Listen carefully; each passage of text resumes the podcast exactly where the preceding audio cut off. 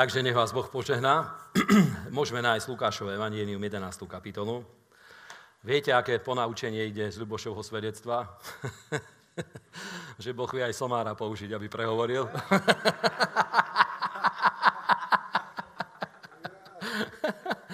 Však to hovorí Biblia. Čo sa nám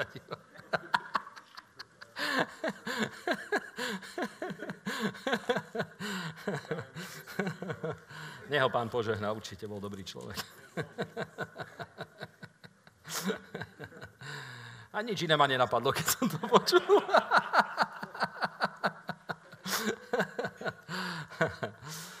OK, takže skúmame Božie slovo. Prebrali sme štyri veľké oblasti v úvode roka a posúvame sa ďalej. A chcel by som hovoriť o cienoch teraz v najbližších týždňoch. Neviem, ako dlho sa tým budeme zaoberať, ale určite viacej zhromaždení. A zaoberali sme sa štyrmi veľkými pravdami. Za prvé, čo je Božie slovo, potom, kto som v Kristovi, potom, čo všetko som v Kristovi dostal. A nakoniec sme sa zaoberali tým, čo všetko skrze Krista môžeme vykonať vo svojich životoch. A tak, ako sme sa tým zaoberali, nejako som, tak sa to vo mne otvorilo všetko, že vidím, že sú to najkľúčovejšie témy, ktoré v Biblii vôbec môžeme nájsť, ktoré v Biblii sa dajú eh, nejakým spôsobom odhalieť, pretože dávajú kľúč pre každú oblasť života, dávajú veľmi veľa odpovedí k tomu, akým spôsobom eh, Boh nás vie použiť, čo všetko Boh pre nás pripravil, čo všetko pre nás naplánoval. A keďže celkom to bolo intenzívne, aj keď tie myšlienky sú pomerne staré a mnohí, mnohí z nás, veľakrát sme ich už preštudovali, veľakrát sme sa tým zaoberali, ale vo svetle toho začal som čítať Evanielia a vidím, že v podstate tieto pravdy boli základom všetkého, čo Ježiš robil, ako vystupoval v tomto svete, ako slúžil a za druhé boli hlavným odkazom toho, čo Ježiš učil svojich učeníkov. V podstate na tieto veci najviac zo všetkého sa sústreďoval a keď čítame Evanielia, čítame jednak Ježišove zázraky, ale čítame aj jeho reakcie, konflikty, ktoré mal s farizejmi, jeho vyučovania a všetky možné tie eh, veci, ktoré v Evanieliách vieme prečítať, všade je možné cítiť ten akcent, že Ježíš jednak vedel, kto je, nepochyboval samozrejme o autorite Božieho slova, ale jednak vedel, kto je, čo, kto je, e, skrze to, že má spoločenstvo s otcom a že sa narodil od otca.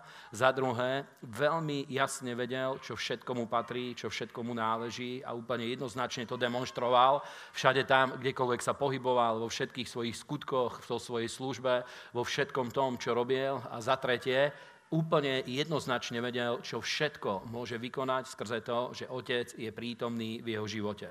A do všetkých svojich vyučovaní, do všetkých vecí, ktoré hovoril, v podstate nejakým spôsobom toto zamiešal, nejakým spôsobom to tam bolo prítomné. A poprosím vás, nájdime teda Lukášové evanielium, 11. kapitolu. Prečítame Ježišové učenie o modlitbe, ktoré je samozrejme veľmi vzrušujúce, je veľmi zaujímavé, pretože uh, kresťania, ktorí sa nevedia modliť, alebo ľudia, ktorí aj veria v Boha, vyznávajú svoju vieru v Boha, radia sa medzi vyznávajúcich kresťanov, tak eh, pokiaľ sa nenaučia modliť, nevedia mať veľký užitok z toho vôbec, že, sa, eh, eh, že spoznali Boha a že prišli do Božieho kráľovstva. A druhá veľká vec, ktorá z toho vychádza, čo Ježiš učil o modlitbe, na ktorú je treba sa sústrediť, je to, že Ježiš úplne založil ešte aj vyučovanie o modlitbe na tom, že podstata, podmienka toho, aby modlitba mohla byť vypočutá, aby človek legálne mohol vstúpiť do Božieho kráľovstva, aby legálne sme mohli nazývať Boha Otcom, aby sme legálnym spôsobom mohli používať moc mena Ježíš. Podmienkou toho je znovu zrodenie, a pretože to nám otvára dvere k tomu, aby sme prijali od Boha tú autoritu pristupovať v mene Ježíš aj k nemu samotnému, pristupovať do jeho blízkosti, pristupovať do jeho prítomnosti, ale najprv prečítajme Božie slovo. Takže 11. kapitola Lukášovho Evanielia.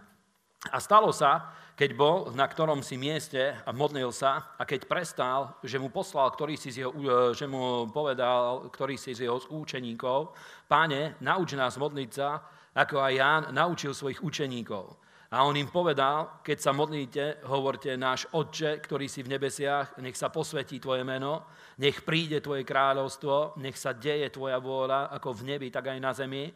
Dávaj nám náš každodenný chlieb každého dňa a odpúsť nám naše hriechy, lebo aj my sami odpúšťame každému svojmu vinníkovi a neuvod nás pokušenie, ale nás bav zlého a povedal im, kto z vás bude mať priateľa a pôjde k nemu o polnoci a povedal by mu priateľu, požičaj mi tri chleby, lebo môj priateľ prišiel ku mne z cesty a nemám, čo by som mu predložil. A tam ten znútra odpovedajúc by povedal, netráb ma, dvere sú už e, zamknuté a moje deti sú so mnou v posteli, nemôžem stať a dať ti. A hovorím vám, že ak aj vstanúc, nedá mu preto, že mu je priateľom, ale pre jeho nestuda to stane a dá mu, koľko potrebuje aj ja vám hovorím proste a bude vám dané. Hľadajte a nájdete, klopte a otvorí sa vám, lebo každý, kto prosí, berie a kto hľadá, nachádza a tomu, kto klepe, bude otvorené. A ktorý z vás by bol taký, uh, otec by bol taký, aby svojmu synovi, keby ho prosil za chlieb, podal kameň, alebo aj za rybu, či mu azda miesto ryby podá hada, alebo aj keby prosil za vajce, však mu len nepodá škorpióna. A ak teda vysúdzný viete dávať svojim deťom dobré dary, o koľko skôr dá Otec z neba Svetého Ducha tým, ktorí ho prosia. Amen. Všetci povedzme amen. amen. Halelúja. Amen. Teda to je pánové učenie o modlitbe a je tu pánova modlitba, ktorá je samozrejme veľmi silná, ale v našom prostredí nie je také jednoduché modliť sa pánovú modlitbu. Zvlášť ľudia, ktorí majú svoje korene v katolicizme, veľakrát eh, nie radi modlia sa túto modlitbu z jedného dôvodu, pretože uh, na, eh, aj keď je to súčasť Božieho slova a obsahuje veľmi silné zjavenie, predsa tradície takú demonickú silu dala na tú modlitbu, že mnoho ľudí má odpor voči tomu, keď sa znovu zrodia, majú odpor voči tomu, aby modlili sa pánovú modlitbu, čo samozrejme je pre mňa pochopiteľné, aj keď ja nikdy som eh, nebol tradičný veriaci, nikdy som nebol eh, kresťanom, nikdy predtým, ako som sa znovu zrodil, teda nemám s tým taký veľký problém a osobne rád sa modlím, pánovú modlitbu, ale cez to všetko vidíme, že je na tom určitá demonická sila a nie hoci kedy sa dá teda o tom hovoriť a mnoho ľudí, aj keď hovoria, nazývajú tú modlitbu Otče náš, ani nerozumejú tomu, že je tam reč o tom náš Otče, ale volajú to Oče náš, hej, ako Fero Oče náš napríklad. tak to volajú ako nejakou prezývkou, skorej slangovým spôsobom používajú tento výraz, ale Ježíš, keď učiel, poviem vám, že práve v tom úvode je obrovské tajomstvo, pretože Ježíš hovoril o to, že ten, kto chce mať vypočutú modlitbu, prichádza k Bohu, prvá vec, na ktorej musí stáť, je, že musí chápať to tajomstvo znovuzrodenia, musí chápať to, že čo sa udialo s ľudským životom pri znovuzrodení, pretože skrze znovuzrodenie náš duch, ktorý bol mŕtvý od Adamovho pádu do hriechu, sa znovu narodil, prijal Boží život a podstata Božieho života je, že vieme poznať Boha a vieme s ním mať spoločenstvo. A bez znovuzrodenia je duch človeka človeka mŕtvy. A poviem vám, že toto tajomstvo znovuzrodenia, to je najväčšie biblické tajomstvo, o ktorom hovorí napríklad Apoštol Pavol, že v dobách až do skriesenia Ježíša Krista eh, to bolo úplne zakryté pred očami ľudí a veľa eh, veľkých prorokov a božích ľudí, ktorí žilo v starej zmluve, ako Mojžiš, Abraham a ďalší, pravdepodobne tieto tajomstvá, aj keď mohli mať túto skúsenosť, niektorí biblickí učiteľia hovoria, že Boh dopredu im dal túto skúsenosť, činnosť, tak ako keď e, je nejaká reklamná akcia, že prv než to príde na trh, tak e, nejakým známym osobnostiam napríklad dajú k dispozícii model nejakého nového auta, alebo ja neviem, nejakých hodiniek, alebo nejakých topánok, alebo niečoho, aby spravili také promo. Aj v starej zmluve je možné, že Boh dopredu dal určitým ľuďom, ktorých e, si vyvolil, určité skúsenosti, ktoré predbehli dobu, ale cez to všetko, to tajomstvo znovuzrodenia bolo úplne skryté, bolo zakryté pred očami ľudí, že o čo sa vlastne jedná. A Apoštol Pavol hovorí, že až v tej dobe po vzkriesení, ktorú nazval, že sú to posledné časy, posledné dni, až vtedy Boh skrze svojho svetého ducha dal zjavenie svetým apoštolom a prorokom, že aj pohania stali sa účastníkmi, stali, stali sa spolutelom a spoluúčastníkmi toho zasľúbenia týkajúce sa Ježiša Krista. Že sme sa stali súčasťou Kristovej autority, stali sme sa súčasťou hm, Božieho syna, stali sme sa jeho telom tu na, na zemi, on je našou hlavou a prebehlo to prepojenie medzi Božím synom a medzi nami a boli sme ponorení do jeho mena, keď sme boli pokrstení vo vode, boli sme pokrstení do mena Pán Ježiš Kristus a tá autorita Božieho kráľovstva a pánovho mena prešla aj na náš život. A Ježiš ešte aj také základné veci, ako je vyučovanie o modlitbe, založil práve na tomto zjavení. Pretože eh, eh, Boho, Boha otcom môžu nazývať iba tí ľudia, ktorí sa skutočne znovu narodili, ktorí sa znovu zrodili z vody a z ducha. A hm, viete, že Ježiš veľmi jasne o týchto veciach hovoril. Napríklad farizeom a zákonníkom otvorene povedal, že vy ste hm, plemeno vreteníc.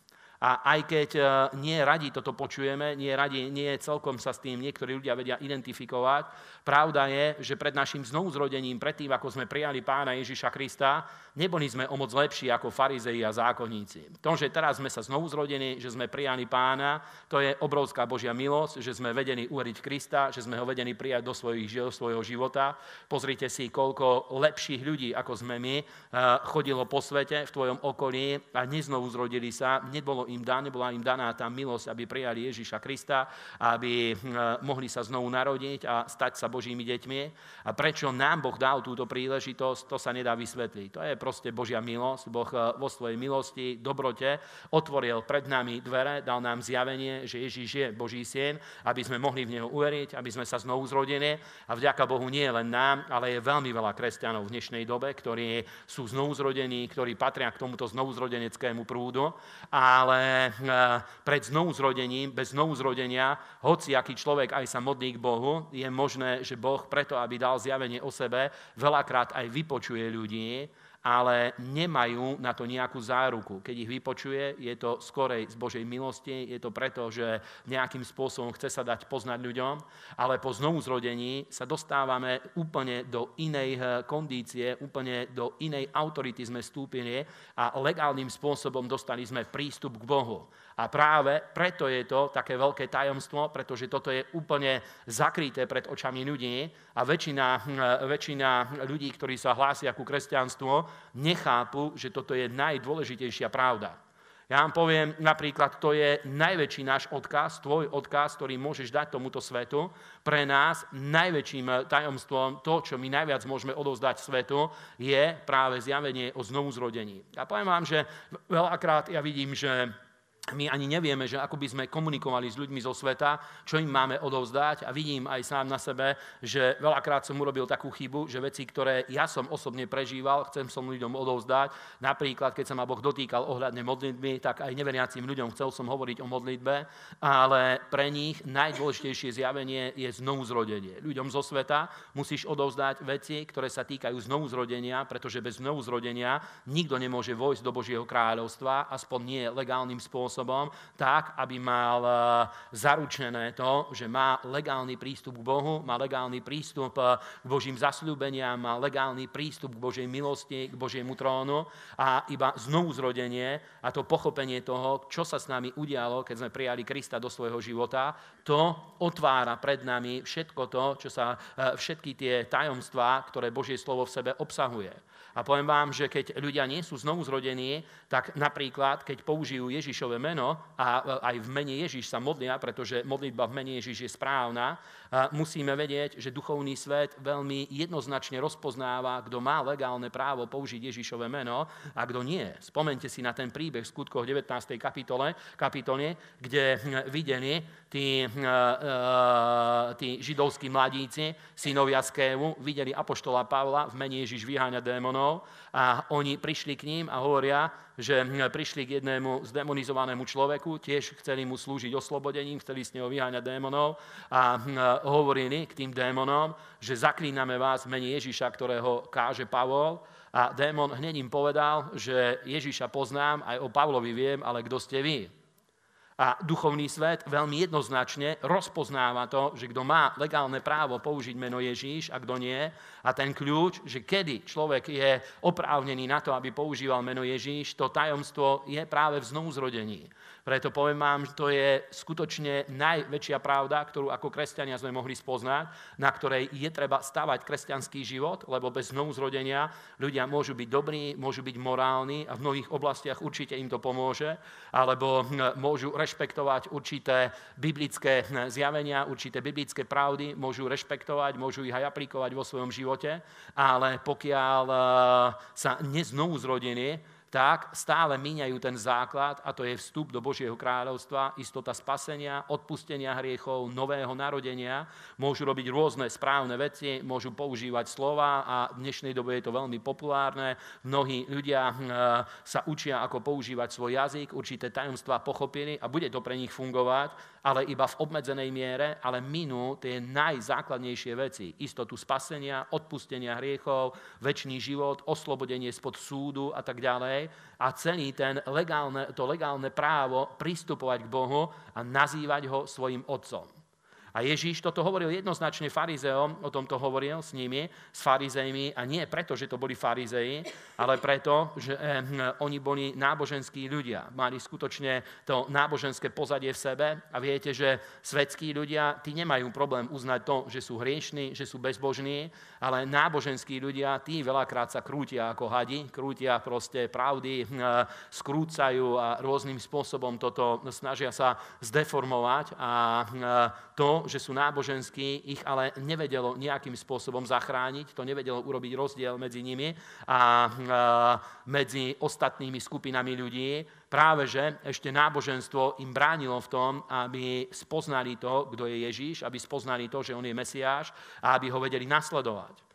Ja vám poviem, aj v dnešnej dobe, aj my máme, máme pred sebou tieto výzvy, pretože aj keď sa niekto znovu zrodí, pokiaľ nestavia svoj vzťah s Bohom a svoje spoločenstvo s Bohom a svoj život nestavia na tom, že sa stal novým stvorením v Kristovi a nestavia svoj život na tom, že kým sa stal v Kristovi, čo všetko mu patrí a náleží a čo všetko môže vykonať, tak je vo veľkom nebezpečenstve, lebo ak na tom stavia svoj život, že on je náboženský človek, napríklad číta Bibliu a čítať Bibliu je dobré, ale ak ju čítam z náboženskej povinnosti, tak je to úplne e, proste niekde inde. Je to dobré na uspokojenie svojho svedomia alebo na nasýtenie svojej duše, ale nemá to nejaký veľký zmysel pre môj duchovný rast a pre duchovný život a pre spoločenstvo s Bohom.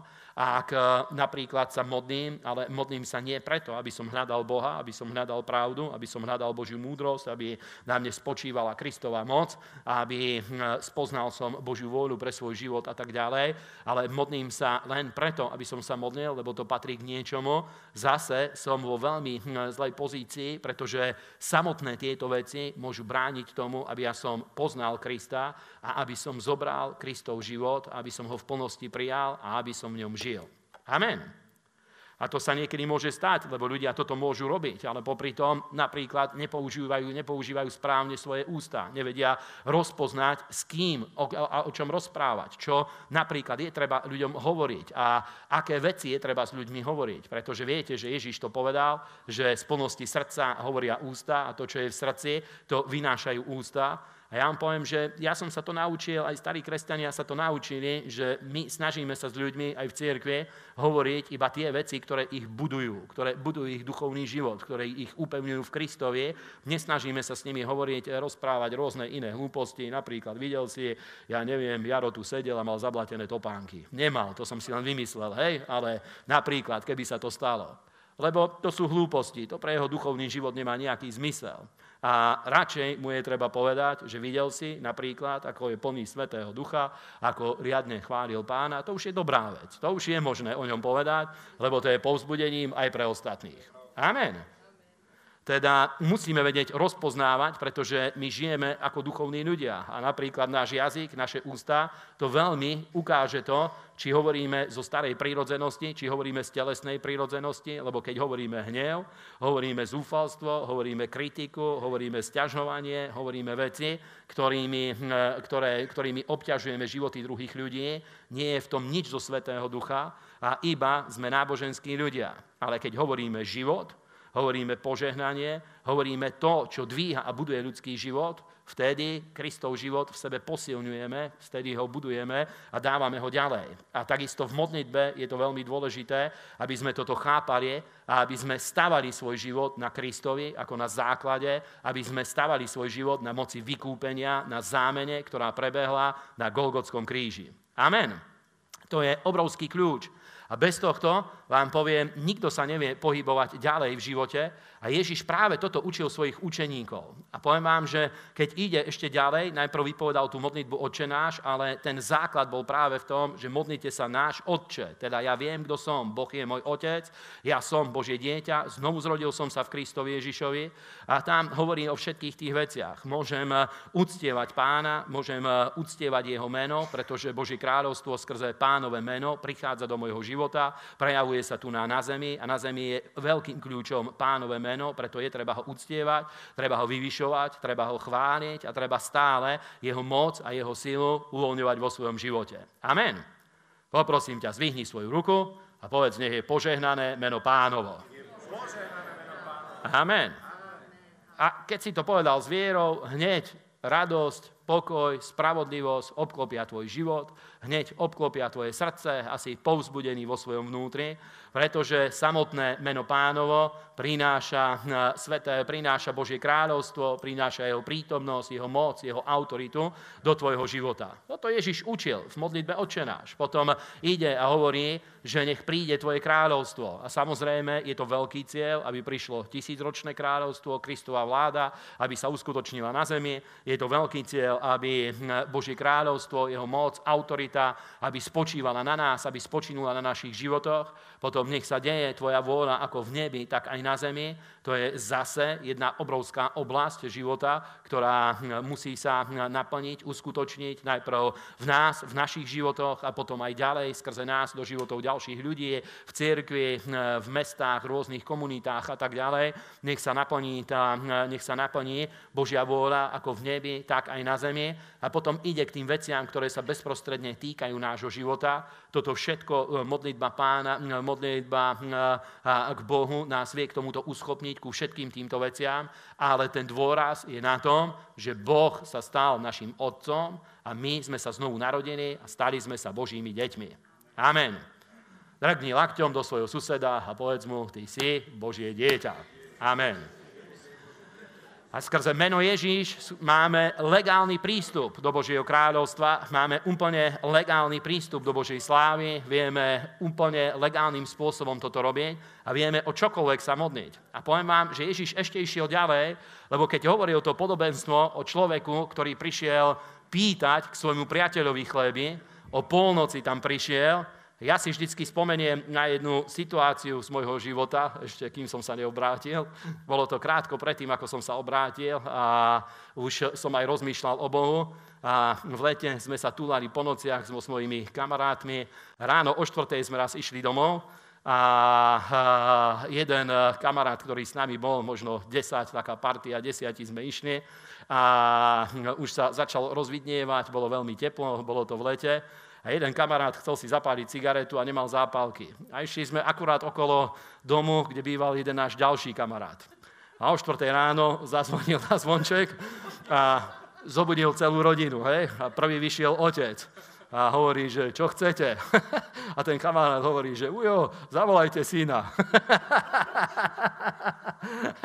Takže zavolal svojho syna, celá rodina bola na nohách o 4 ráno a on mu hovorí, že hoď mi zápalky. on samozrejme strašne nám vynadal všetkým, ale išiel, doniesol zápalky a hodil ich. Hej? Podstata je veľmi jednoduchá. že treba prichádzať bez hamby, v pravý aj nepravý čas, s neodmietnutelnou žiadosťou. a toto vedia iba tí ľudia, ktorí vedia, kto sú, čo všetko im náleží, na čo všetko majú nárok. Pamätáš si, Robo, také situácie určite.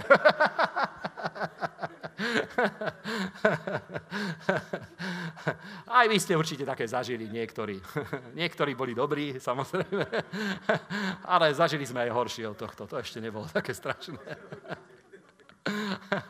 Ale vždycky si na to spomeniem, keď to čítam, pretože keď je reč o tom, že je treba prichádzať bez hamby, je treba prichádzať úplne smelo, treba prichádzať s neodbitnou žiadosťou.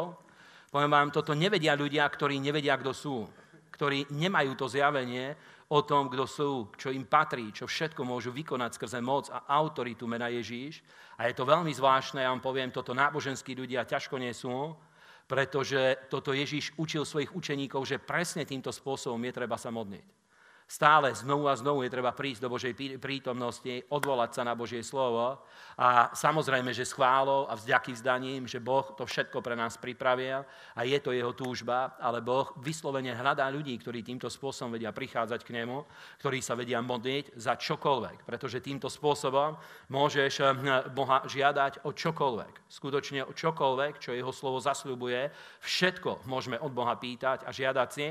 A tak, ako je, ako je koncipovaná celá tá modlitba pána, tak poviem ti, vyjde ti z toho, že tá samotná žiadosť, ktorá je v modlitbe prítomná, tá to je iba určitá špička ľadovca, ale v modlitbe napríklad o mnoho dôležitejšie je, aby denodenne v modlitbe chválou, vďaky vzdaním, aby sa roznietil tvoj vnútorný človek, tieto pravdy, aby sa posilnili v tvojom srdci a v tvojom vnútri, prv, ako ideš Boha o niečo žiadať, aby tieto pravdy sa obnovili v tebe, aby vyšli na povrch, pretože je to veľmi zvláštne, keď sa začneš modniť a začneš Bohu ďakovať za znovuzrodenie, za to, že si sa stal novým stvorením, staré veci pominuli a všetko je nové, za to, že hm, tvoja stará prírodzenosť zomrela spolu s Kristom a nežiješ už ty, žije v tebe Kristus a tak ďalej.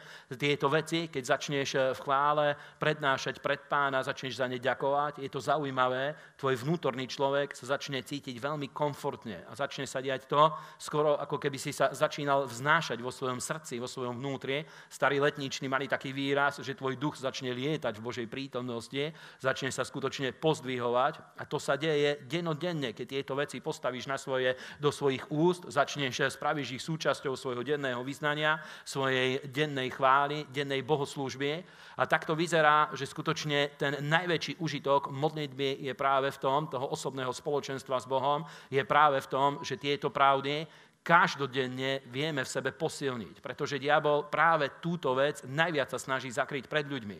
Pozrite, jemu nevadí to, že daví ľudí idú do kostola, pokiaľ sa tam neznovu zrodia a nezačnú chápať to, čo sa pri znovuzrodení s nimi stalo, čo všetko im patrí, čo všetko skrze, eh, hm, skrze spoločenstvo s Ježišom Kristom môžu vykonať v tomto svete, dovtedy mu to nevadí. Môžu aj čítať časti Evanielia, môžu citovať rôzne výroky Božieho slova, veď diabol tiež citoval Božie slovo, aby oklamal Ježiša s jedným cieľom, aby práve túto hm, autoritu a to, kým Ježiš je, aby spochybnil. Presne to urobil. Preto, aby to spochybnil, preto to používal.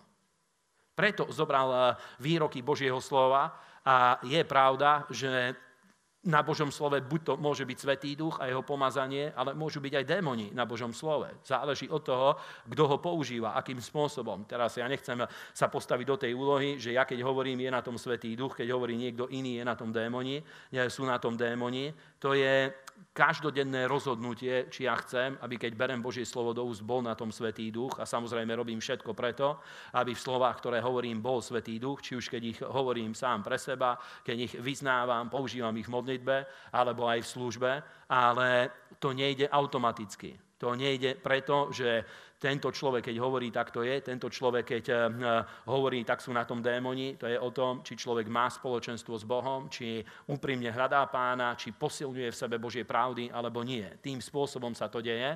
A vyzerá to tak, že skutočne diabol má s týmto práve najväčší problém. Náboženskí ľudia, Ježiš najväčšiu konfrontáciu, ktorú mal, je to zaujímavé, že tieto pravdy nevytáčali napríklad uh, tie smilnice cudzoložníkov a rôznych hriešníkov, ktorí prichádzali za Ježišom, ich práve, že toto priťahovalo, že Ježiš úplne presne vedel, kto je, vedel, čo robí, stále o tých veciach hovoril, čo sa deje skrze neho, hovoril o tom prv, ako sa to udialo, hovoril to svojimi ústami, aspoň v blízkosti svojich učeníkov a ľudí, ktorí boli pri ňom, ale tí svetskí ľudia, tí sekulárni ľudia, oni cítili tú moc Božieho kráľovstva, preto sa vedeli obrátiť, ale práve náboženských ľudí toto najviac vytáčalo pretože oni to sami v sebe nemali.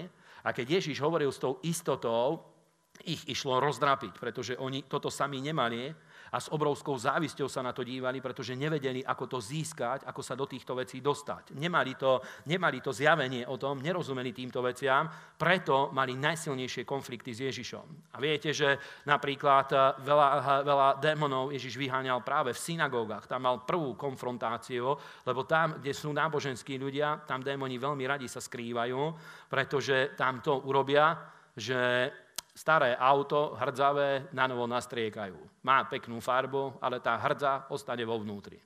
Skrytá, pod farbou, e, ostane pod povrchom skrytá. Preto, keď sa niekto znovu zrodí a svoj život stavia na znovu zrodení, deje sa to, že on nie len chce prekryť hrdzu vo svojom živote, ale stavia na tom, čo je nové a čo pochádza z Boha, v čom není ani kúsok hrdze, v čom nie je nejaká porušenosť, nejaká bezbožnosť, nejaký hriech, nejaká vzbúra. Stavia na tom, čo prišlo od Boha a vie rásť a vie to úplne celý jeho život premeniť na Božiu slávu. Amen. Teda my stávajme na tom, že sme nové stvorenie v Kristovi. Amen. Na tomto budujme svoj život. A pozri, aké konfrontácie mal Ježíš. Poďme Jánové evanielium. Je to zaujímavé, že v Jánovom evanieliu najviac týchto konfrontácií sa dá nájsť, ktoré Ježíš mal s farizejmi. V podstate skoro celé Jánové evanielium je o tom, že stále vznikla nejaká konfrontácia, ktorú Ježíš mal, ale presne tieto veci ich vytáčali. Oni to nevedeli proste zniesť, oni to nevedeli prijať, nevedeli to hm, do svojho vnútra nejakým spôsobom absorbovať. A preto o tom hovorím, pretože keď my staviame svoj život na znovu zrodení a vieme sa uisťovať v tom, čo všetko, kým sme sa stali, vieme sa uisťovať v tom, čo sme od Boha všetko dostali k dispozícii, čo nám náleží, na čo vieme stiahnuť nárok, o tom, čo všetko môžeme vykonať skrze Krista, o týchto veciach, keď premýšľame, z toho úplne jednoznačne začína, začnú ti vychádzať tie plány, zámery, ciele, ktoré Boh má s tvojim životom. Začnú ti vychádzať tie veci, ktoré Boh skrze teba chce vykonať v tomto svete. Aj tie, ktoré sa týkajú tvojho osobného života, ale aj tie, ktoré sa týkajú našej spoločnej služby alebo tvojej služby v cirkvi, toho, čo Boh chce urobiť v tomto svete. A pokiaľ tieto myšlienky ale nemáme, nerozmýšľame o nich, iba by sme chceli niečo urobiť pre pána, pretože samozrejme po znovuzrodení a po naplnení Svetým duchom človek cíti vo svojom vnútri, že Boh v ňom pracuje, ale nevie tie veci identifikovať, nevie ich nejakým spôsobom kategorizovať alebo presne pomenovať. Ja vám poviem, že takto vyzerá, že tá genialita Božieho kráľovstva je práve v tom, že čím viacej človek žije v pomazaní, čím silnejšie je duch zjavenia prítomný na našich životoch, tým trefnejšie vieme pomenovať tie veci, ktoré Boh robí v našom vnútri. Lebo veľakrát je to tak, ja neviem, eh, keď sa dostaneme eh, pod vplyv pomazaných Božích ľudí, že veci, ktoré aj sami vnímame vo svojom vnútri, vo svojom srdci, oni ich vypovedajú a nejako ti to celé zapadne, sa v tom upokojíš a vieš, že tie veci aj predtým si vnímal, akurát si ich nevedel, nevedel si tie vnútorné vnemy nejakým spôsobom pretaviť do slov, aby si to správne pomenoval.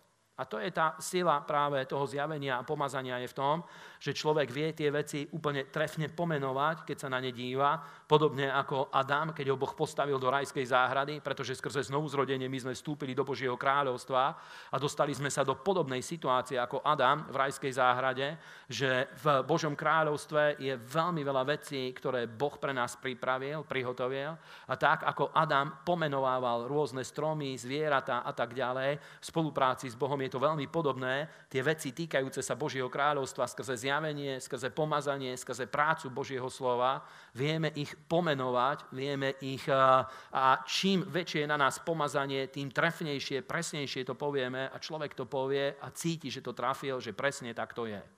A keď chceme správne postaviť ciele, chceme správne zadefinovať to, čo Boh pre nás prihotovil aj počas tohto obdobia, nesmieme to stávať iba na tom, že iba citujeme biblické verše, tam to začína, že premýšľame o Božom slove, ale musíme premýšľať o tom z Božieho slova do konkrétnych oblastí, čo toto prináša, ako do konkrétnych oblastí toto prechádza.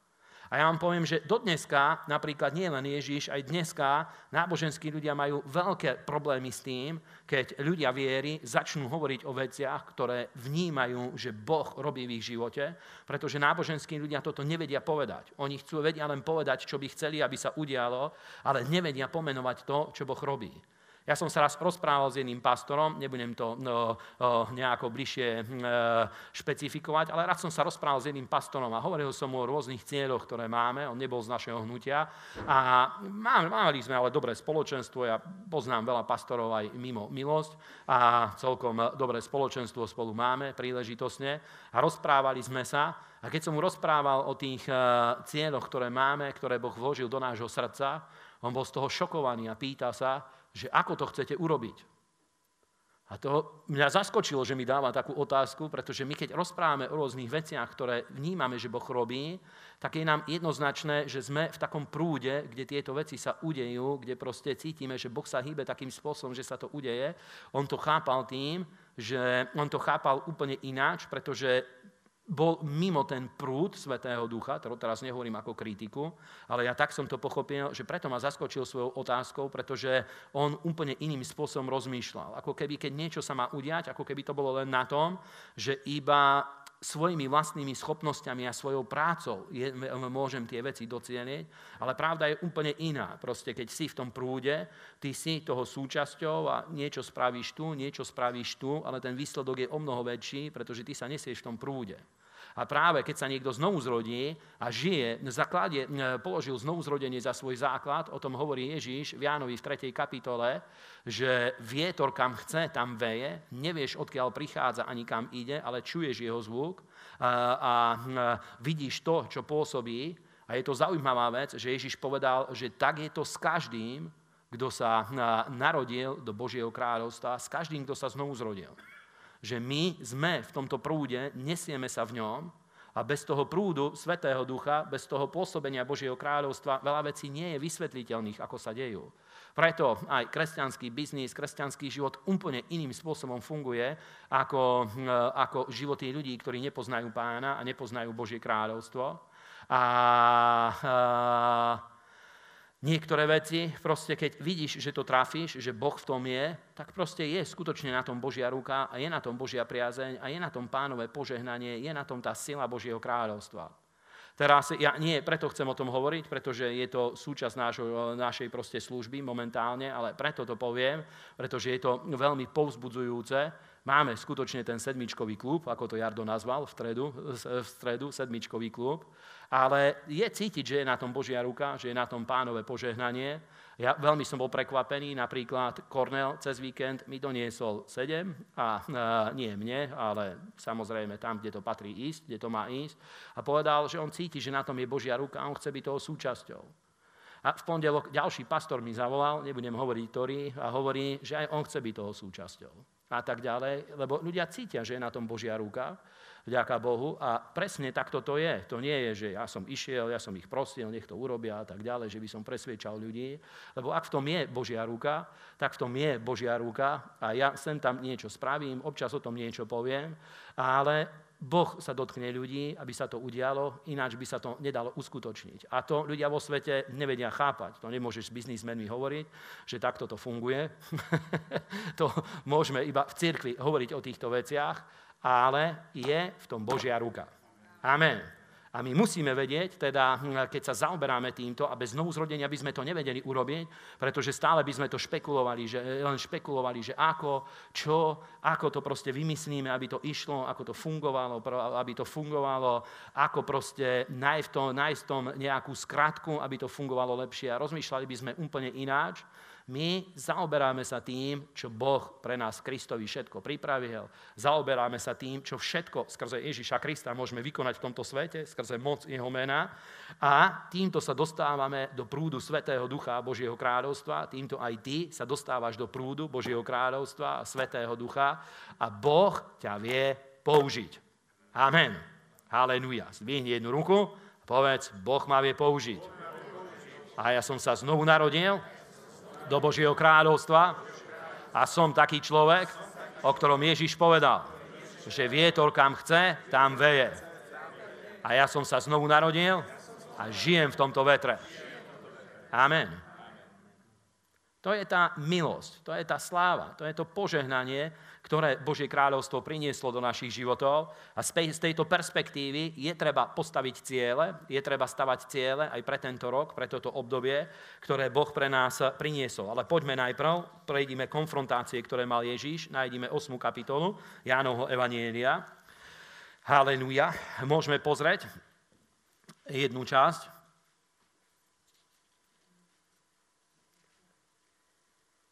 Haleluja. Od 48. verša až do 59. Vtedy odpovedali Židia riekli mu, či my nehovoríme dobre, že si ty Samaritán a že máš démona. A Ježiš odpovedal, ja nemám démona, ale ctím svojho otca a vy ma zneúctievate. A ja nehľadám svoje chvály, je ten, kto hľadá a súdi. A amen, amen vám hovorím, že ak niekto zachová moje slovo, neuvidí smrti na veky. A vtedy mu povedali Židia, teraz sme poznali, že máš démona, Abraham zomrel, aj proroci pomreli a ty hovoríš, že vraj, ak niekto zachová moje slovo, neokúsi smrti na veky. Či si ty jazda väčší ako náš otec Abraham, ktorý predsa zomrel. Aj proroci pomreli a kým sa ty robíš? A Ježiš odpovedal, ak ja sám seba chválim, moja chvála je nič, je, je to môj otec, ktorý ma chváli, o ktorom vy hovoríte, že je to váš Boh. Ale nepoznali ste ho, ale ja ho poznám a keby som povedal, že ho neznám, bol by som vám podobným klamárom, ale ho poznám a zachovávam jeho slovo. Abraham, váš otec, plesal, aby videl môj deň a videl a radoval sa a vtedy mu povedali Židia, ešte nemáš ani 50 rokov a Abrahama si videl. A Ježiš im povedal, amen, amen vám hovorím, že prv než bol Abraham som ja. A vtedy zodvihli kamene, aby hodili do neho, ale Ježíš sa skriel a vyšiel z chrámu a prejdúc pomedzi nich, a tak odišiel. Amen. Teraz vidíš jednu vec, že takýmto spôsobom samozrejme sa nedá rozprávať so svetskými ľuďmi. A Ježiš takúto komunikáciu ani nemal so svetskými ľuďmi. Im hovoril o hriechu, o Bohu, o spasení, o odpustení hriechov, ale s náboženskými ľuďmi mal takúto komunikáciu a ja vám poviem prečo mal takúto komunikáciu. Pretože keď sa niekto dostane do náboženského prostredia, tak je veľmi nebezpečné, že rôznymi peknými rečami vedia uvariť ľudí ale zároveň sa stane to, že sa zatemní ich mysel a zatvrdí sa ich srdce voči Bohu a stratia sa jednoduché, jasné, ostré myšlienky znútra človeka. A preto Ježiš mal takúto ostrú konfrontáciu, pretože on vyznaním musel ochrániť seba pred tými démonmi, ktorí hovorili cez tých ľudí. Musel ochrániť samého seba, aby v jeho srdci ostalo zjavenie, aby v jeho mysel ostala čistá a jasná. Preto mal takúto konfrontáciu. Ale vidíš, čo ich najviac vytáčalo, bolo to, že hovoria, že kým sa ty robíš. A toto práve náboženskí ľudia nechápu, pretože keď začneš hovoriť o požehnaní, začneš hovoriť o moci mena Ježíš a o rôznych týchto veciach, tak eh, náboženskí ľudia toto úplne nechápu, ich to vytáča, pretože považujú to za aroganciu. Považujú to za niečo, čo neprináleží jednému obyčajnému človeku a povedia, že to predsa Boh rozhodne o tom, ako sa udejú veci a tak ďalej, pretože sú úplne mimo ten Boží prúd, nechápu, ako veci fungujú, ako Božie kráľovstvo prichádza, nechápu tú autoritu, to zmocnenie, ktoré je v mene Ježíš, že Boh nás zmocnil, aby my sme konali v tomto svete, zmocnil nás, aby skrze nás rôzne veci sa udiali, aby my sme povolali Božie kráľovstvo do tohto sveta, aby sme presadili Božie slovo vo svojich životoch, aby sme povolali Božie kráľovstvo do cirkvi, do regiónu a tak ďalej, aby my sme to vykonali, nemajú to myslenie tej pozície, tej autority. Ale Ježíš mal toto myslenie, on na ňom stál, on s týmto myslením e, autority a toho postavenia, ktoré mal v Otcovie, s týmto robil úplne všetky veci. S týmto vystupoval pred ľuďmi, vyučoval e, Božie slovo, s týmto e, sa modlil a mal spoločenstvo s Otcom, preto bolo vidieť, že nie svet kontroloval Ježiša a preto boli aj svetskí ľudia nervózni, pretože Ježiš kontroloval všetko, čo bolo okolo neho. On kontroloval ešte aj to, čo môžu urobiť jeho nepriatelia. Nie, oni kontrolovali jeho a z toho boli strašne nervózni. Chápeš? Pretože to bolo proste niečo, čo sa vymykalo tomu bežnému štandardu, ktorý bol, preto boli takí nervózni z neho. A to bolo práve vďaka tomu, že on mal veľmi silne vybudovanú túto identitu a učil to aj svojich učeníkov. Toto je základné vyučovanie o modlitbe, o tom, ako mať vypočutú modlitbu. Toto je základné vyučovanie o tom, ako, ako Božie kráľovstvo môže byť prítomné v tvojej rodine, ako môže byť prítomné v tých veciach, ktoré robíš, pretože meno Ježíš nie len mimo teba koná, ale je aj na tebe a koná aj skrze teba. Amen. Povedz, meno Ježíš je vo mne, je na mne a koná aj skrze mňa. Amen. Práve toto učil Ježiš učeníkov. To je to, čo my musíme dovoliť, aby Svetý Duch nás vyučoval, aby Svetý Duch do nás vložil. A poviem vám, toto sú jedny z najväčších kľúčov, ktoré Biblia vôbec obsahuje. Keď pozrete napríklad z tohto aspektu, keď začneš skúmať Bibliu, prídeš na to, že toto robilo rozdiel medzi dobrými kráľmi a medzi zlými kráľmi. Dobrí králi, ktorí boli v Izraeli, ako Dávid a ďalší, alebo ja neviem, Jozafat a ďalší králi, ktorí boli, oni presne toto chápali, chápali tú zmluvu, tú autoritu, ktorá im bola daná, stavali na nej spoločenstvo s Bohom a tú službu, ktorú mali, stavali na tej autorite, ktorú získali skrze zmluvu s Bohom a vedeli rozširovať kráľovstvo a, bo, a veľmi prosperovali a silnili, rástli, ich služba niesla veľmi veľký výsledok Tí bezbožní králi, práve v tom bola podstata ich bezbožnosti, že oni neuchopili toto spoločenstvo s Bohom, nevedeli, čo všetko im patrí a náleží a tak ďalej. Snažili sa rôznymi svetskými ťahmi napríklad získavať mier a ďalšie veci, ale to nikdy nefungovalo a vždycky sa to obrátilo proti ním a išli cestou dole. Ale zase, keď sa ukázal zbožný kráľ, ktorý mal spoločenstvo s Bohom, ktorý sa ponoril do Božieho slova a chápal tú autoritu vychádzajúcu zo zmluvy, znovu vedel pevne postaviť kráľovstvo a za jednu generáciu vedeli zmeniť skoro všetko. A ja vám poviem, že niektoré veci sú veľmi provokatívne, veľmi provokujúce, to ani nemôžeme dať na internet, buď to treba vystrihnúť, alebo túto kázeň ani nemôžeme zavesiť, ale ja vám poviem, napríklad, zase sa vrátim k tomu sedmičkovému klubu, lebo jeden brat mi zavolal tento týždeň a hovorí, že chcel by som vstúpiť, motivuj ma. chcel, aby som ho presviečal, tak mu hovorím, že ty kokso, to je fest dobre, keď pôjdeš a tak ďalej. Ale chcel, aby som ho motivoval. Ale jednu vec som pochopil, že to je veľmi dôležitá vec, pretože poviem, x rokov dozadu sme sa modlili za to, aby to bol náš celoročný príjem. A musíme sa dostať do takýchto vecí, lebo ak neboli by sme schopní urobiť toto, ako za 10 rokov napríklad by sa mohlo stať, ale keď sme budeme schopní to spraviť a sme schopní to spraviť, tak predstav si, že za 10 rokov môže byť taká výzva, že budeme dávať po 100 tisíc dohromady. Prečo nás Boh nemôže požehnať? Musí prísť, že príde taká výzva, že milióny budeme dávať. Prečo by to Boh nemohol urobiť?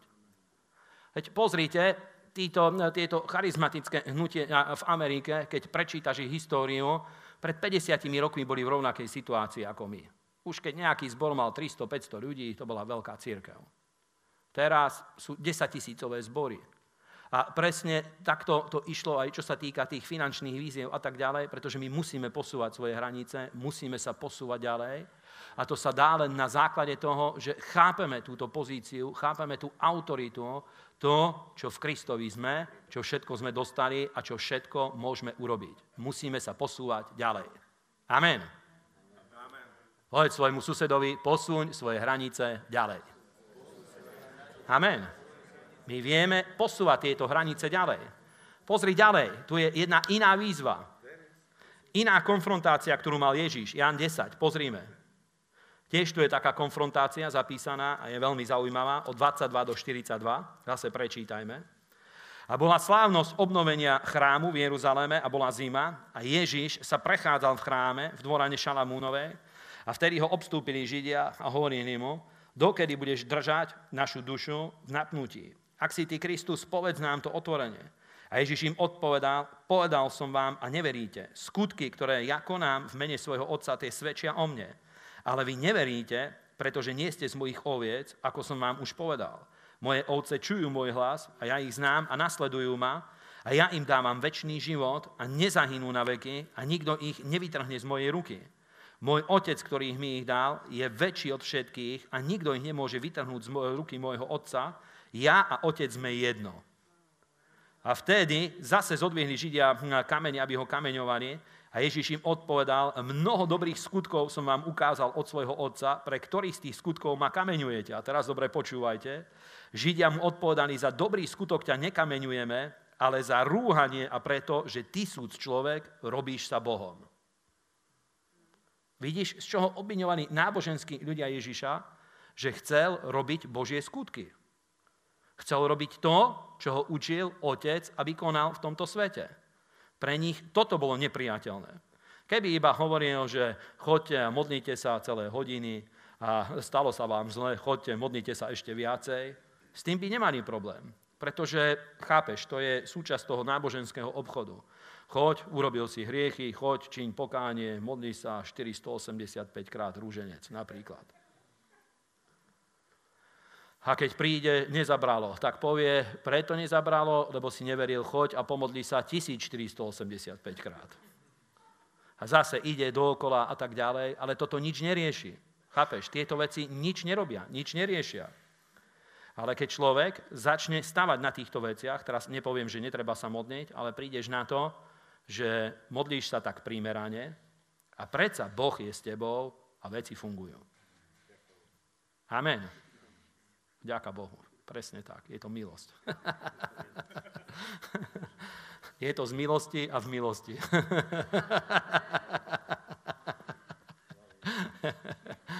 Halelujá. Amen. Teda ide ďalej. Ty, súd človek, robíš sa Bohom. A Ježiš im odpovedal, či nie je napísané vo vašom zákone, ja som povedal Bohovi a ste, ak teda tých nazval Bohmi, ku ktorým sa stalo slovo Božie a písmo nemožno zrušiť, vy hovoríte tomu, ktorého posvetil Otec a poslal na svet vraj, rúhaš sa, pretože som povedal, syn Boží som, ak nečiním skutkov svojho Otca, neverte mi, ale ak činím, aj keby ste neverili, verte tým skutkom, aby ste poznali a uverili, že je Otec vo mne a ja v Otcovi. Vtedy ho zase hľadali jať, aby vyšiel z ich ruky a zase odišiel za Jordán na miesto, kde Ján najprv krstil a zostal tam a mnohí prišli za ním a hovorili, že Ján síce neurobil nejakého divu, ale, aj všet, ale vraj všetko, čo Ján povedal o tomto je pravda a mnohí tam uverili v Neho. Vidíš, že zase kvôli čomu Ježiš mal konfrontáciu, prečo ho chceli zabiť. A démoni toto skutočne nenávidia. Diabol toto nenávidí, keď kresťania na tieto pravdy prídu. Pretože bez toho sa môžeme modniť do roztrapkania svojich pier a nebude to aj tak fungovať, alebo iba s malým výsledkom. Bez toho veľa vecí môžeme sa snažiť urobiť dobre, ale ten výsledok nebude adekvátny Božej moci, Božej slávy, Božej veľkosti a tak ďalej, pretože sme sa nepostavili na ten základ, ktorý Boh nám dal. A môžeme byť dobrými ľuďmi. Je veľa cnostných, dobrých ľudí medzi kresťanmi, aj v našom zbore, aj mimo náš zbor, aj v iných zboroch, aj mimo naše hnutie. Veľmi veľa cnostných, dobrých ľudí v cirkvi, ale to není o tom. To není o tom. To je o tom, že buď to pochopíme, čo Ježiš pre nás vykonal, znovu zrodíme sa a stojíme na moci znovu zrodenia, nového stvorenia, lebo mnohí ľudia pochopia to iba po znovu zrodení ako také, alebo ešte po to, že pokrstí sa vo vode, alebo pokrstí sa Svetým duchom. Ale toto zmenilo, postavilo základ pre zmenu všetkého. To, že my sme v Kristovi, novým stvorením, staré veci pominuli a všetko je nové. A to všetko je z Boha. A tento nový život z Boha my si musíme denodenne nárokovať. Denodenne pred Bohom sa rozhodneš. Bože, ja zapieram skazený hriechom zničený život, ktorý som prijal v pokrvnej línii svojich predkov, od otca, od matky, od starého otca, od starej mamy, hoci ako ma milovali, boli dobrými ľuďmi. Predsa bez Krista, ak sa neznovu zrodili, tri bodky. Ale my si nárokujeme život, ktorý sme prijali v Kristovi. Amen. Plnosť nového života v Kristovi. Amen. A toto v nás pôsobí, vďaka Bohu. Toto pôsobí v tvojom vnútri, toto pôsobí v tvojom srdci. A tvoj duch hneď na to reaguje. Aj teraz, keď o tom hovoríme, podľa mňa tvoj duch na to reaguje. Lebo duch človeka toto príjma, on sa z toho teší, hneď sa vznáša. Začne poskakovať ako malé dieťa. Teší sa, raduje sa a tak ďalej. Amen. Ako vykrmené tela na Sione. Hneď ma niečo napadlo a nebudem hovoriť. Nemôžem vám všetko povedať, čo ma napadne, lebo tom by ste si ma nevážili. Židom 11, 11.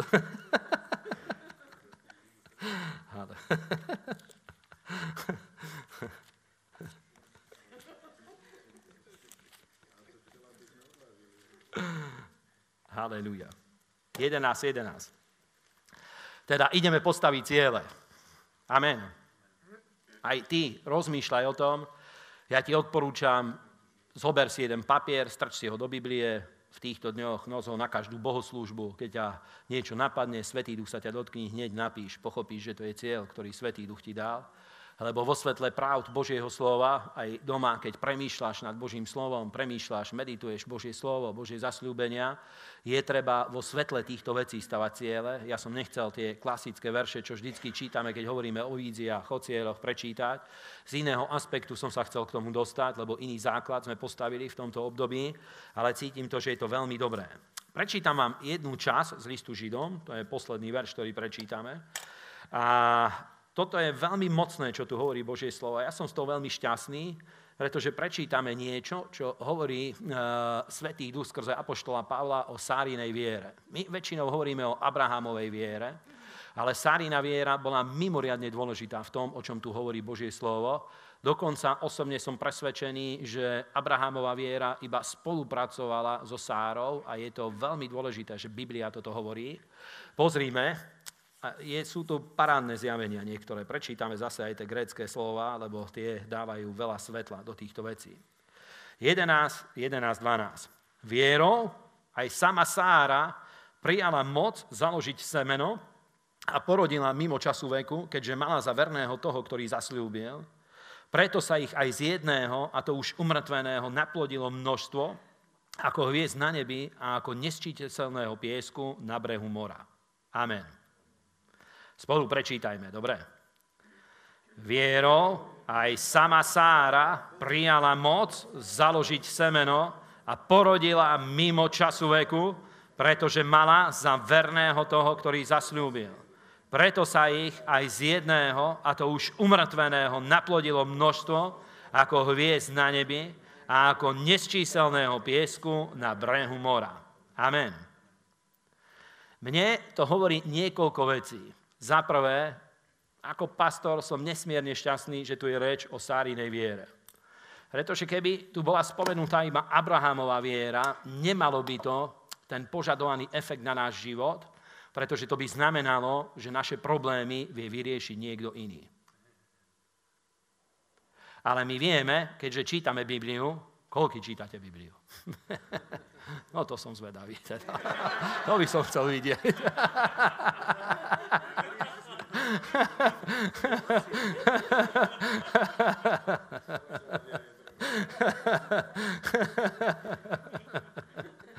Možno Svetá Biblia z pôvodných jazykov preložil Jozef Roháček.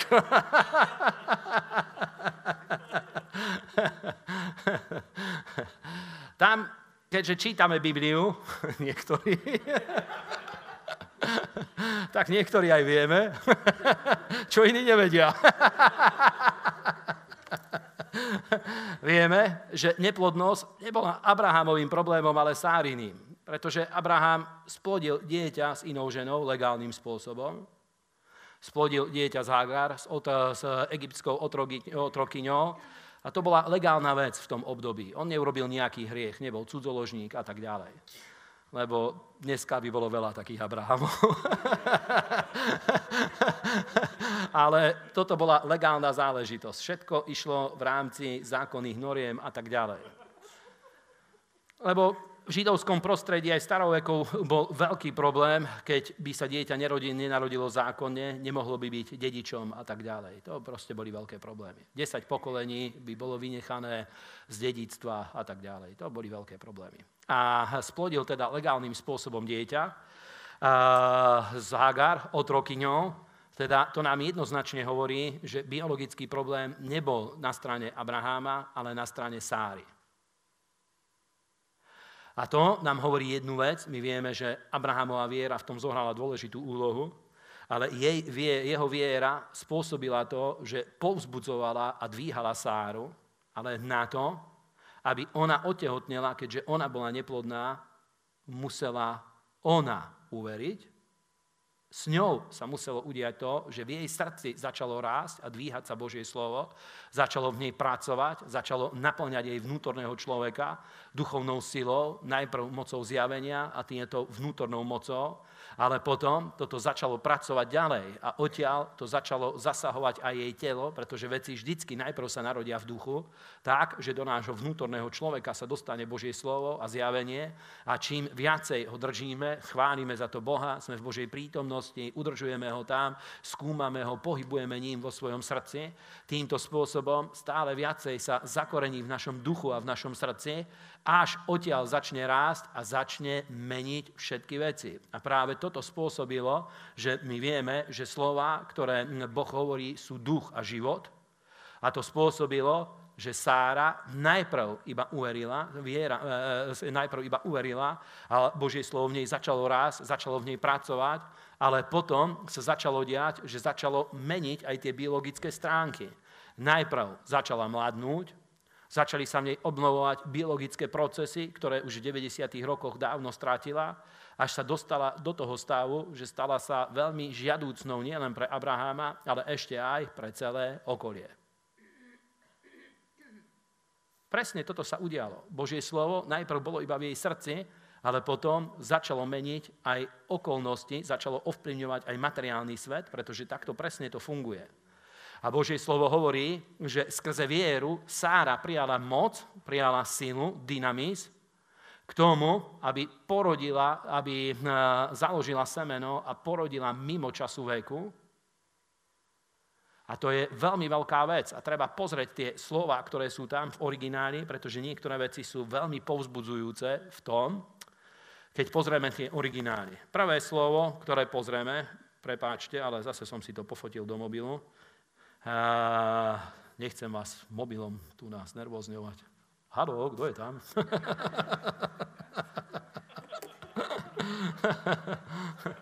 Čo chceš, neotravuj ma, som na zromku.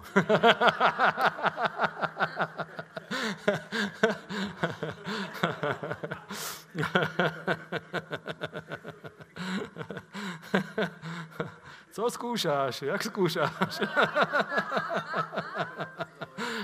Víš, kolik to stojí? Ale. Dobre, ideme ďalej. Prvé slovo, dynamis.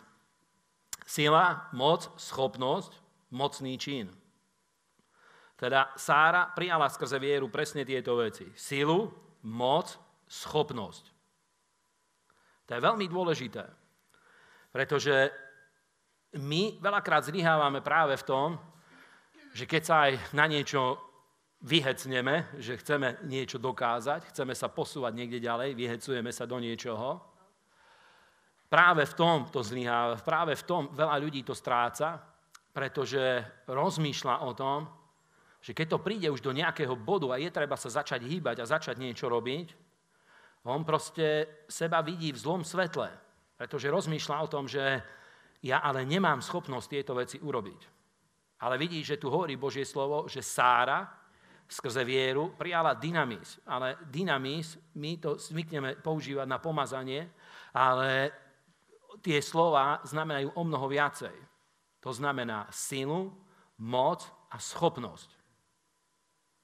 Pretože keď silnieme v Bohu, Boh nás aj uschopňuje, robí nás spôsobilými. Teba osobne Boh uschopňuje, robí ťa spôsobilými. A to je to, čo mnohí ľudia nechápu, pretože nerozumejú, ako funguje, ako Božie kráľovstvo vie raz v ich živote, pretože povie, ja to vidím úplne pravdivo. Keď nemám na niečo schopnosť, tak nemám. A to je úplne v poriadku, pokiaľ rozmýšľaš o sebe ako o človeku, ktorý nie je v Kristovi. To ťa pokorí na to, aby si upevňoval svoj život v Bohu. Ale keď rozmýšľaš z tej pozície znovu zrodenia a že dostali sme prístup k Božiemu synovi, dostali sme prístup do Božieho kráľovstva, okamžite musíš začať rozmýšľať úplne ináč a musí sa v tebe spustiť ten proces, že začneš rozmýšľať o tom, že všetko vládzeš v tom, ktorý ťa posilňuje, v Kristovi. V ňom sú všetky zasľúbenia Božie áno, preto aj skrze Neho amen, Bohu na slávu skrze nás a tak ďalej. A vidíte, že to, že Sára uverila, nespôsobila to, že viera by jej priniesla dieťa, lebo toto mnohí ľudia zle chápu. Práve preto sú ľudia, ktorí takto berú, že on iba verí Bohu, nech Boh to urobí, ale nechápe to, že aby Boh pracoval, chce pracovať skrze teba a ty sa musíš meniť. Musí sa meniť tvoja mysel, musia sa meniť tvoje vnútorné postoje, musí sa meniť tvoj vnútorný život. Pretože väčšinu vecí, ktoré Boh robí v tomto svete, robí skrze teba. Preto, že svoje meno položil do tvojho života. Svojim menom ťa zmocnil, oprávnil, dal ti autoritu, aby tie veci sme vykonali skrze moc mena Ježíš. A veľmi veľa vecí Boh robí presne týmto spôsobom. A keď by to bolo tak, že Sára skrze vieru za ňu iba zostúpila moc a prijala dieťa, tak by bola ako druhá panna Mária. Že zostúpilo na ňu pomazanie a naraz bola tehotná. Ale tu to nehovorí Božie slovo. Tu Biblia hovorí, že ona prijala moc Súčasťou toho je aj schopnosť. Teda, keď chodíme vo viere, chodíme v Božej prítomnosti, pracuje v nás Božie slovo, toto, či chceš, či nechceš, tvoj život dostáva do lepšej kondície. Svetý duch, Božie slovo, meno Ježiš v tvojom živote ťa dostáva do lepšej kondície vo všetkom. Amen. Povedz, vo mne pracuje Božie kráľovstvo, a ono ma dostáva do stále lepšej kondície. A môj život sa mení na Božiu slávu. Amen. A my rastieme od slávy v slávu, od viery k viere, od milosti k milosti. Ideme stále ďalej. A je to mimoriadne vzrušujúce, pretože keď niekto na toto nabehne, nikdy nepovie dosť. Kým je normálny, triezvy a má jasné srdce a nestane sa náboženský, nikdy nechce prestať. Nikdy. Chce ísť stále ďalej. Nikdy sa nechce zastaviť. Vďaka Bohu. To je dobré. Ja vám poviem, to je dobré. Toto v srdci človeka udržuje ten drive. Lebo Božie kráľovstvo stále sa hýbe niekde ďalej. Amen. Nikdy sa neuspokojíš. Ale stále ideš ďalej. Vďaka Bohu. Nikdy, nikdy, nikdy. A ja ti poviem prečo. To je veľmi jednoduché. Vieš prečo? Pretože nič menej ťa neuschopní, neuspokojí ako to, že si vstúpil do neba. teda stále ideš ďalej. Aby stále si bol pripravený, že až kým bude trúbiť trúba, až vtedy sa uspokojíš, príde nebeský vysávač a letíš. Ďaká pánovi. Ale dovtedy sa neuspokojíš. Dovtedy stále. Pane, viac, viac. Ja nemôžem ostať tu, musím ísť ďalej. Cítim, že musím ísť ďalej. Cítim, že toto tu nestačí. Musím ísť ďalej. Amen. A toto Božie slovo nás robí. Teda v nej pôsobila tá moc, prijala schopnosť, ďalšie slovo, lebo je veľa hodín, aby som to nezdržoval. Ďalšie slovo, to je veľmi zaujímavé. Roháček to prekladá, že ona dostala, ale v origináli je ten výraz prijala a aj nedávno sme to slovo pozerali, to je grécké slovo lambáno, ktoré znamená brať, vziať si, chytiť, zmocniť. Teda Sára skrze vieru si zobrala, vzala, chytila, zmocnila sa toho uschopnenia. Presne toto urobila. Ona to zobrala, vzala, chytila, zmocnila sa toho. A presne preto je dôležité, že ty musíš vedieť, kým si sa stal v Kristovi, čo sa s tebou udialo skrze znovu zrodenie, čo všetko ti náleží. A čo všetko môžeš vykonať skrze Ježiša Krista. Pretože bez toho nemáme tú schopnosť. Lebo keď sa povie, že on to dostal, tak to je také, chápeš? Aj to je dobré, samozrejme, dostať, vďaka Bohu. Ale keď to chápeš, že on to prijal, ale nemyslí na zle, lebo je blahoslavenejšie dávať ako brať.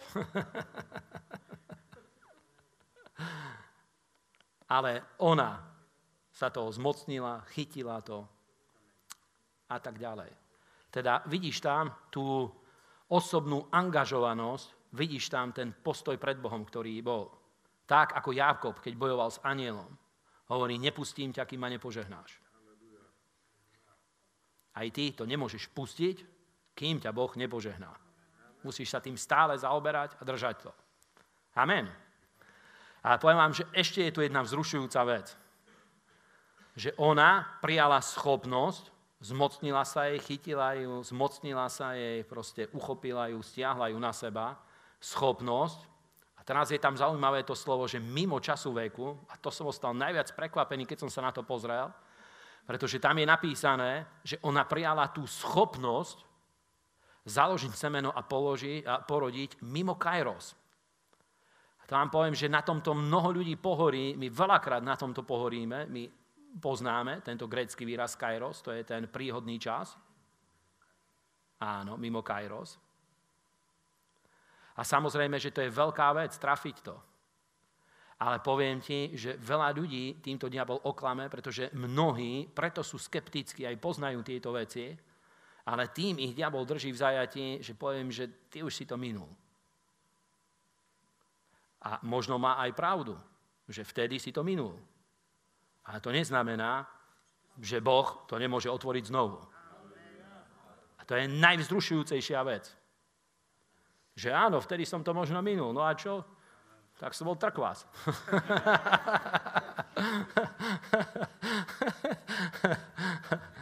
Ale posunul som sa ďalej. Čože?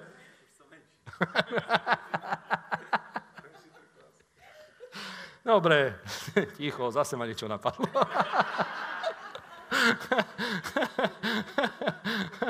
Mene Ježiš, démoni, choďte odo mňa preč.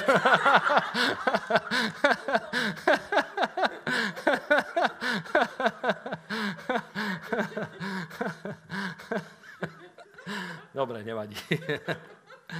Mimo času veku, mimo Kairos. Teda v tom období to minula. Ale to neznamená, že u Boha sa zavreli dvere. Je pravda, že pravdepodobne to bolo ťažšie v tejto situácii ako vtedy. Ale to neznamená, že už sa to nikdy nemohlo stať. A to je veľmi povzbudzujúce, priatelia. To je veľmi povzbudzujúce. Pretože my sme takí ľudia. Niekedy proste niektoré veci minieme. Sme natvrdlí a tak ďalej. A je pravda, niektorí sú skostnateli. Proste niektoré veci nechceme, aby nám to Boh ukázal a tak ďalej. A potom cítiš, že to zjavenie sa stráti a minul si to a tak ďalej. Sú rôzne veci, že vedel si, že to máš urobiť a neurobil si to. A potom cítiš, že dvere sú už zavreté a tak ďalej. Ale je treba postaviť sa pred Boha. A ja vám poviem, že mnohí ľudia urobia jednu chybu, pretože stále sa zaoberajú len svojimi potrebami a tým, čo chcú od Boha dostať. Nezaoberajú sa tým, pretože kľúčom není to, že čo ty chceš, aby sa udialo. Kľúč je v tom, že ty sa zaoberaj tým, kto si v Kristovi, čo všetko ti patrí a čo všetko môžeš urobiť, lebo tam sú otvorené dvere. Amen. Tam sú otvorené dvere. Tým sa zaoberaj. A v ňom sú všetky zasľúbenia Božie áno, preto aj skrze Neho amen, Bohu na slávu skrze nás. Z tohto začni budovať ciele, začni si zapisovať tie veci, ktoré hľadáš, aby sa udiali v tvojom živote, ktoré hľadáš, aby Boh vykonal v tvojom živote. Odtiaľ to začni stavať tie ciele, čo Svetý Duch klade na tvoje srdce. Ja cítil som, že keď chceme hovoriť o cieľoch týmto spôsobom, je treba, aby sme to otvorili, tu na, aby sme sa pohybovali, aby si postavil úplne jasné cieľe. Ja vám poviem, že pre veľmi veľa oblastí života mne toto dáva veľké odpovede. Lebo pozri sa, sú rôzne ciele, ktoré sa ani netýkajú priamo tvojho života s tým, že to je tvoja potreba. Je to iba Božia vôľa s tvojim životom. Nemusí to byť tvoja potreba.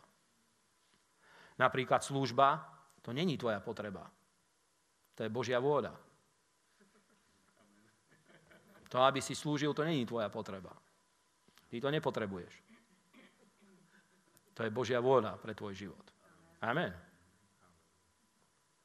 Teda je veľa vecí, ktoré sú výzvou, ktoré zistíš iba tak, že čo Boh pre teba pripravil, keď začneš skúmať, kto si v Kristovi, z toho ti vyjde veľmi veľa vecí. A poviem vám, že aj to je pravda, že keby sme nezačali tieto veci skúmať, týmto spôsobom sa nimi zaoberať, na veľa vecí ani neprídeš, pretože je veľmi veľa darov, ktoré Boh vložil do cirkvi, ktoré Boh umiestnil aj do našich životov. Niektoré sme už objavili, vďaka Bohu, ale sú ešte ďalšie, ktoré sme ešte ani neobjavili.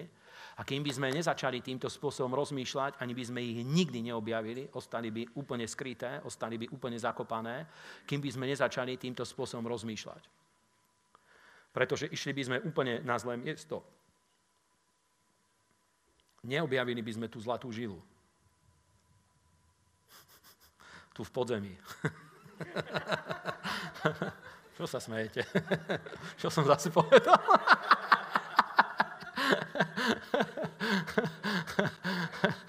tu, ktorá je ukrytá v sklavách. Neprišiel by si na to, nenašiel by si ju tam. Ale keď začneš rozmýšľať týmto spôsobom, začneš to skúmať, Svetý duch to odkryje. Lebo pozrite, napríklad, je isté, že keď Boh dal, aby sme založili tento zbor, napríklad, že sú ľudia, ktorí majú evangelizačné pomazanie. A každý môže ľudí privádzať ku Kristovi, ale je isté, že sú ľudia, ktorí majú evangelizačné pomazanie. Nemusia byť evangelisti. Aj Biblia hovorí o ľuďoch, ktorí prorokujú a o prorokoch. To je rozdiel. Nemusia byť evangelisti, ktorí na jednom zhromaždení získajú stovky ľudí, ale môžu každý týždeň priviesť jedného, dvoch. A to není tvoja potreba. Chápeš? To není tvoja potreba. Teda na to neprídeš, keď rozmýšľaš iba v oblasti potrieb, ale keď rozmýšľaš o tom, kto si v Kristovi a Boh to dal do tvojho vnútra, proste niečo v tebe začne vrieť, začne sa to v tebe hýbať, začnú vystupovať veci a dostaneš túžby, ktoré v tebe ani neboli, lebo to není tvoja potreba. To je Božia vôľa. A to sú dve rozdielne veci.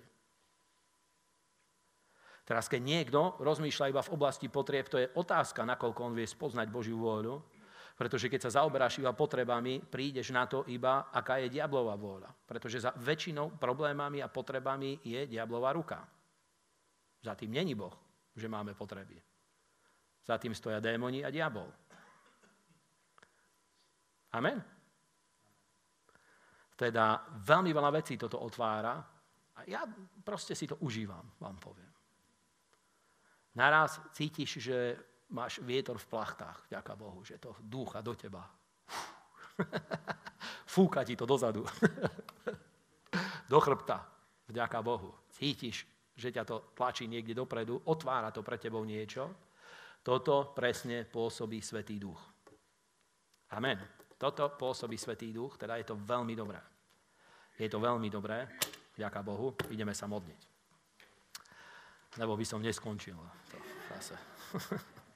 No a mne treba, aby ja som neskončil. Halelúja. Halelúja. Halelúja. Halelúja.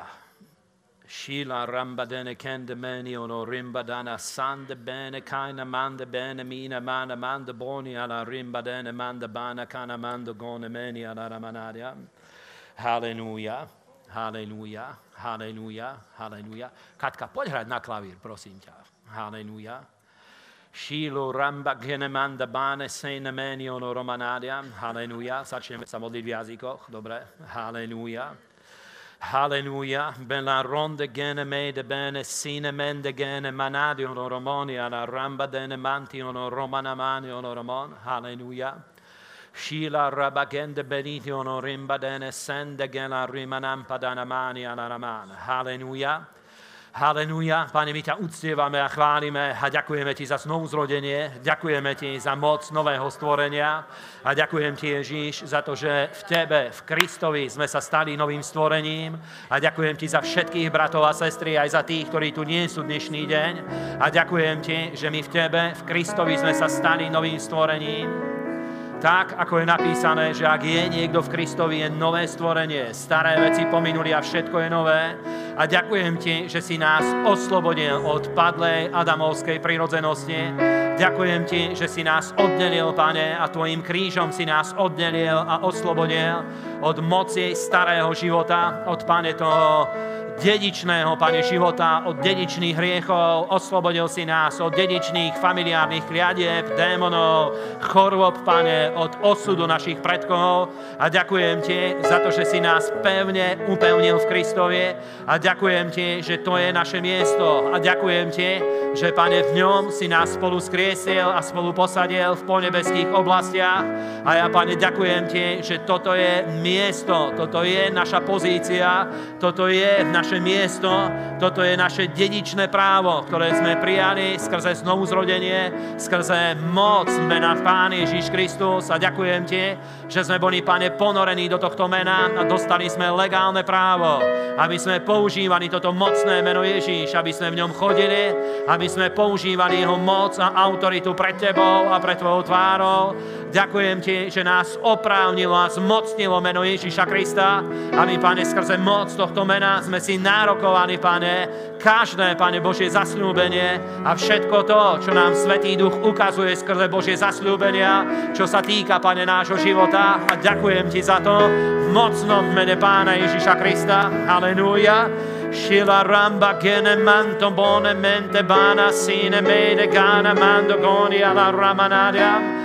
Ďakujem Ti za to, Bože, a v mene Pána Ježiša Krista ďakujem Ti, že je, Pane, Tvoja sláva medzi nami, je na tomto mieste, že sa Tvoj Svetý Duch, Pane, znáša tu nad nami, aby, Pane, obmekčoval naše srdce a prosím ťa, mene Ježíš, duch zjavenia, aby, Pane, naplnil nášho vnútorného človeka, aby v každom si upevnil, Pane, tohto ducha múdrosti a zjavenia pravým poznaním Tvojím, aby sme mali osvietené oči nášho srdca v mene Pána Ježiša Krista.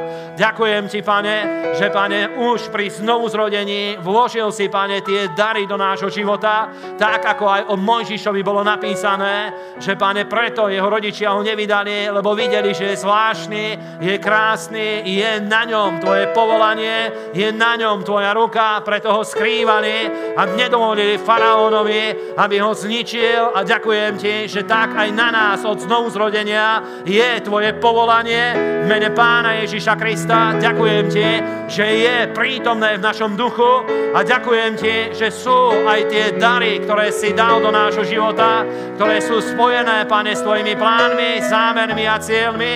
Pane, chválime ťa za to a vyvyšujeme Ježíš a ďakujem ti, že sú aj také dary, ktoré ešte, pane, nevyplávali na povrch, pretože, pane, neskúmali sme to, k čomu si nás, pane, oprávnil, k čomu si nás stvoril, k čomu si nás uschopnil skrze svojho syna. A ďakujem ti, Bože, že sú ale prítomné v našich životoch. Haleluja. A ja ťa poprosím, pozvihni svoje ruky. Haleluja, uctievaj Boha tu v Božej prítomnosti a chvál ho, že sú rôzne dary milosti prítomné v tvojom živote v mene Pána Ježiša Krista, haleluja, ktoré Boh položil do tvojho vnútra, položil ich do tvojho srdca a my ich roznietime v mene Ježiša Krista. To, toto pomazanie dáme do pohybu, aj dnešný deň sa v ňom začneme hýbať. Haleluja, haleluja, haleluja, pretože kde inde vieme spoznať toto pomazanie, ako sa hýbe, ak nie v cirkvi medzi Božím ľudom, kde už je prítomná Božia sláva, kde je Boží oheň, kde je toto pomazanie prítomné. Haleluja. A chce sa prejaviť skrze teba, chce sa prejaviť cez tvoj život v mene Pána Ježíša Krista. Haleluja. Haleluja, haleluja, haleluja, haleluja, haleluja, haleluja. Chvíľu budeme uctievať Boha v jazykoch, dobre? A niečo sa začne v tebe hýbať. Haleluja. Šila ramba kane mede bene mania la ramania. Začni hovoriť v jazykoch, dobre? Niečo sa začne hýbať v tvojom vnútri. Halleluja, beganorini alla rima sende bene, kina manto bone mente bene, sine mente bana mando coni alla rima nampadana manadi onoromona. Halleluja, sila ramba kana mene mene mene alla raba kampadana mani alla raman. Halleluja. Haleluja, taký svetý tlak začne sa v tebe hýbať v tvojom vnútri, v tvojom bruchu, v tvojej brušnej dutine. Haleluja, tam, kde je tvoj vnútorný človek. Niečo sa tam začne hýbať, tak ako keď cítiš, že sa máš modliť v jazykoch. Haleluja, a buď smelý, hovor nahlas v jazykoch. Neboj sa, haleluja, je tu Svetý Duch, je tu Božia prítomnosť. Kiramanto mone made bene canta mane sende bene mina manto goni alla riba babatini alla ramania. Alleluia, shila ramba kana manta bena rima sende bene manta bana manari alla ramagi onoromone alla raman. Halleluja. My roznecujeme teraz ten dar Boží, ktorý je nám daný. Halleluja. Ale ešte niečo urobíme, bez toho neodídeme. Halleluja.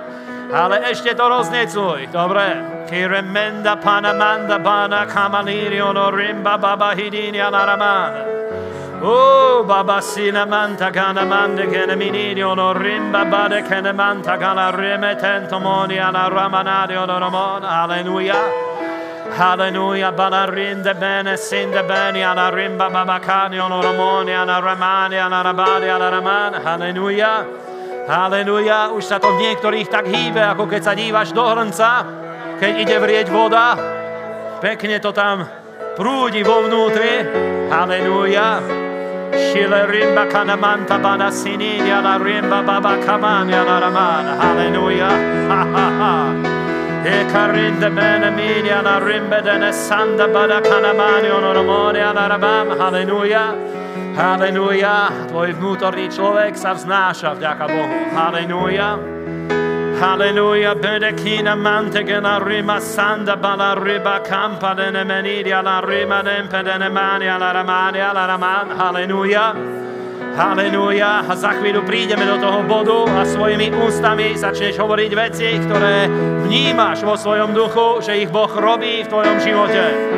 Halleluja, lebo to je jeden zo spôsobov, ako pochopiť Božie plány, zámery a ciele je, že o nich začneme hovoriť tak, ako Ježíš, prv, ako sa udiali. Halleluja, ale niečo chceš, aby sa udialo, čo cítiš, že Boh formuje v tvojom srdci a v tvojom vnútri začneš za to Boha chváliť a vyvyšovať, halleluja, alebo začneš to hovoriť v mene Ježíša Krista, že sa to deje a dáva sa to do pohybu v mocnom mene Ježíš. Halleluja. He calora sande bene campadena matinio no rimanam pagana matodonia la riba de pedania la ramania. Irbada campanena matamanio no rimba baba sigia la ramanto bone menia la ramana. Halleluja, v mene Pána Ježíša Krista ja uvoľňujem v Tebe toto pomazanie, v mene Ježíš. Uvoľňujem v Tebe toto pomazanie v mene Pána Ježíša Krista v Tvojom srdci, v Tvojom vnútri, v Tvojom duchu. Nech sa hýbe v mene Ježíša Krista. Nech pomazanie pre službu a Božie dary, nech sa hýbu v Tvojom živote v mocnom mene Pána Ježíša Krista. Halleluja. Halleluja, che la rende bene santo con me de bani ana ramani ana ramana. Halleluja. A je to trochu iné, pretože nebudeš hovoriť tvoje myšlienky, ktoré máš vo svojej hlave, ale ten tlak, ktorý je v tvojom vnútri, tak ako keď hovoríš v jazykoch, že nevieš, čo ideš hovoriť, iba otvoríš ústa a hovoríš, lebo je ten tlak v tvojom vnútri, presne takto skrze ústa uvoľníš Bože plány, zámery a ciele mene Ježíša Krista vo svojom živote. Halleluja.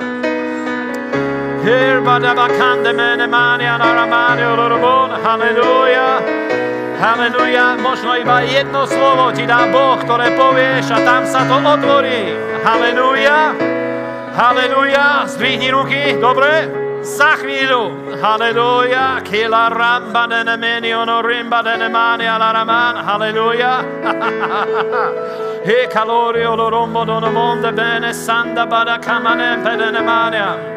E che gloria la rimenem pedena mani alla rabade alla rabade alla raman. Halleluja. Mene Ježíša Krista, ja ťa rozvezujem teraz, mene Ježíša, začni hovoriť tie veci, ktoré cítiš vo svojom vnútri, že Boh hovorí, smelo ich povedz, mene Ježíša Krista svojimi ústami, povedz ich mene Ježíš a možno budeš vnímať, že máš chváliť Boha za to, že sa to deje, ale možno v mene Ježíša Krista to vyhlásiš ako hotovú vec, možno tomu prikážeš, aby sa to začalo diať, ale začni hovoriť svojimi ústami, lebo to je prvý dar, kadiaľ Svetý Duch sa hýbe v tvojom živote cez tvoje ústa v mene Ježíša Krista. Halelúja. Halelúja. Halelúja. Halelúja. Halelúja. Halelúja. Halelúja. Hila ramba canamanto bone sente bene manapane onoromonia. Halleluja, halleluja.